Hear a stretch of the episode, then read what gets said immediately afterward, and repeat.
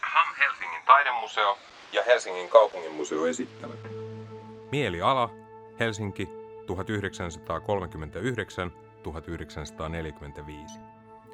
Näyttely Tennispalatsissa ja Hakasalmen huvilassa. Kuraattori Anna Kortelainen kertoo näyttelyn teemoista. Sotaajan Helsingin varjot. Vielä talvisodan aikana kävi niin, että rikostilastot aika lailla siistiyty siihen menneeseen 30-lukuun nähden ja varsinkin kieltolakiaikaan nähden. Mutta heti kun talvisota päättyi, niin alkoi tapahtua aika ikäviä. Välirauhan ja jatkosodan aikana koettiin varsinainen rikosepidemia Helsingissä.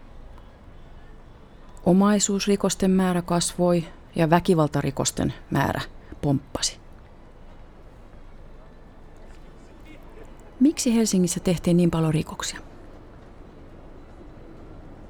Julkisuudessa kiinnitettiin itse asiassa ihan suhteettoman paljon huomiota nimenomaan säännöstelyyn liittyviin rikoksiin. Kaikki tiesi, että säännöstely toimii vain mustan pörssin kyljessä ja jopa mustan pörssin ansiosta. Kaikkien niiden, joilla oli siihen mahdollisuus, oli pakko käyttää mustaa pörssiä. Säännöstelyrikokset oli siten miltei väistämättömiä. Mutta entäs muut rikokset? Näyttää siltä, että sota raaisti Helsinkiä ja helsinkiläisiä. Rintamamiehet kokivat sellaisia asioita, jotka raistivat heitä.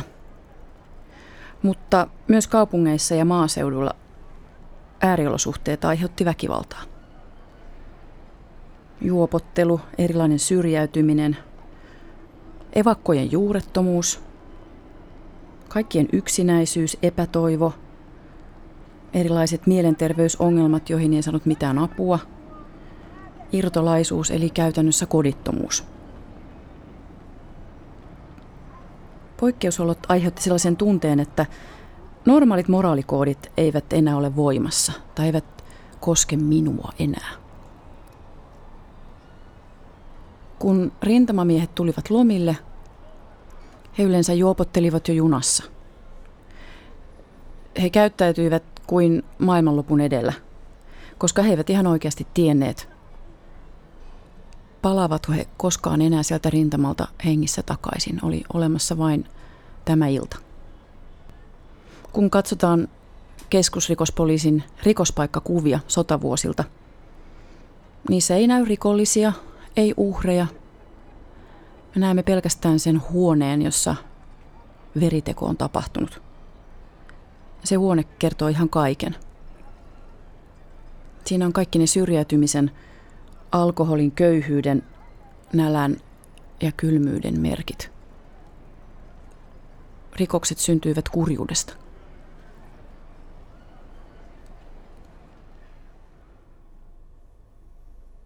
Sota ja rikokset ne eivät näkyneet vain tilastoissa, vaan arjessa ja aika paljon myös ihmisten asenteissa. Heidän asenteensa ankaroitui ja, ja koveni koko ajan. Tuntuu siltä, että yhteishenki väheni koko ajan. Alettiin kytätä muita ja arvostella muita ihmisiä todella kärkkäästi. Mielellä tiedusteluraporteissa paheksutaan esimerkiksi naisten käyttäytymistä Helsingissä, ehostamista, heilastelua saksalaisten sotilaiden ja upseerien kanssa.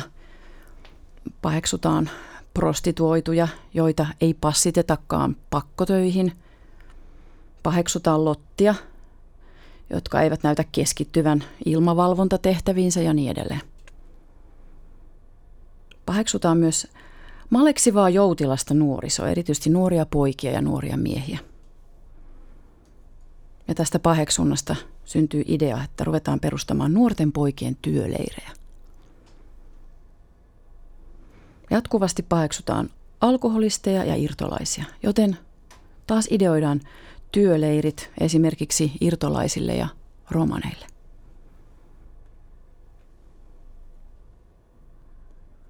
Mielellä tiedusteluaineistossa oikein kerskaillaan ja elvistellään tällä loistavalla työleiri-idealla. Kenttäväille tiedotetaan, että nyt yleisön pyynnöstä nämä ihmiset lähetetään pakkotöihin ja teidän ei tarvitse enää nähdä heitä.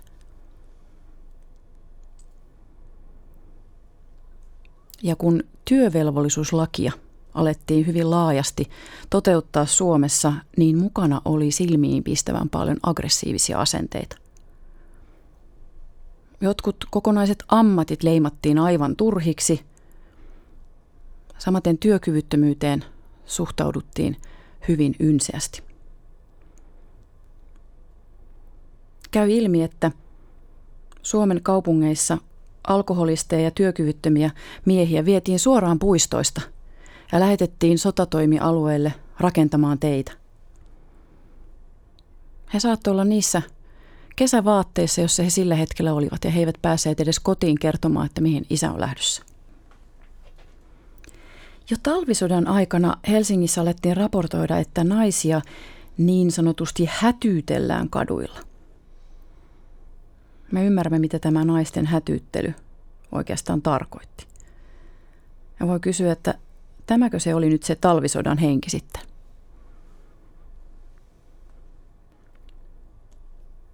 Jatkosodan aikana raportoitiin, että katujen naisrauha on mennyttä. Naisia siis ahdisteltiin ja epäilemättä myös raiskattiin. Vaikka siitä ei puhuttu, eikä seksuaalirikoksia raportoitu eikä tilastoitu.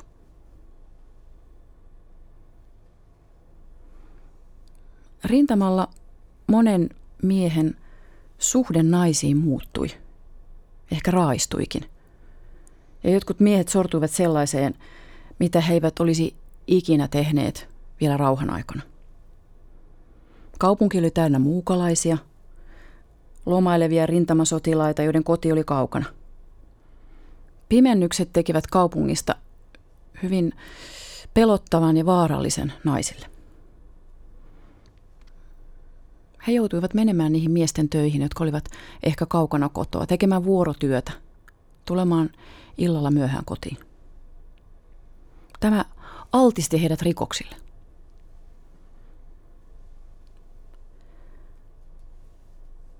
Naisrauhan katoaminen aiheutui myöskin viranomaisten asenteista. Jatkosodan aikana Helsingissä käytiin tällaista eräänlaista kuppakampanjaa. Nimittäin Helsingin kaupungin lääkäri antoi määräyksen – että sukupuolitautitilastojen rumenemisen takia helsinkiläisiä naisia saa viedä kadulta gynekologisiin tarkastuksiin, joita pidettiin vanhassa makasiinissa Eteläranta kympissä. Naisia siis profiloitiin kaduilla huonoiksi naisiksi. Oli vaikka vähän koreat kengät tai ehostusta tai jotenkin askel oli jotenkin sillä tavalla kepeä, että mikä tuokin mahtaa tuossa olla – ja heitä vietiin kuin rankkuri olisi vienyt koiria. Tarjoilijattaria oli lupa viedä kahviloista ja ravintoloista, koska ihan vanhan viktorianisen tapaan ajateltiin, että asiakaspalvelussa oleva nainen, niin mikäli anniskelua harjoittava nainen on varmaan huono. Myös irtolaismiehiä vietiin kadulta näihin tarkastuksiin.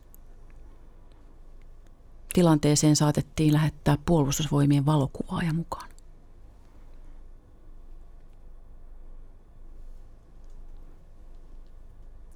Jo sodan aikana pidettiin kauniita puheita siitä, miten tärkeää on suomalaisen naisen tekemä työ ja kotirintaman kestävyys.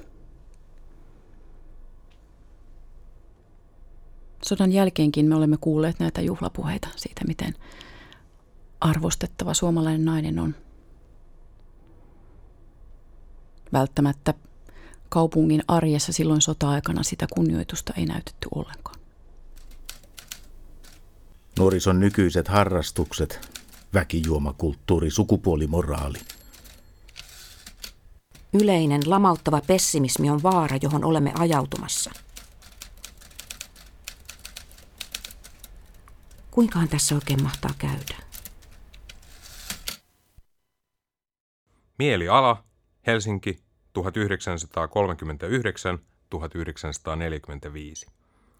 Näyttely Tennispalatsissa ensimmäinen kolmatta saakka ja Hakasalmen huvilassa 30. elokuuta 2020 saakka.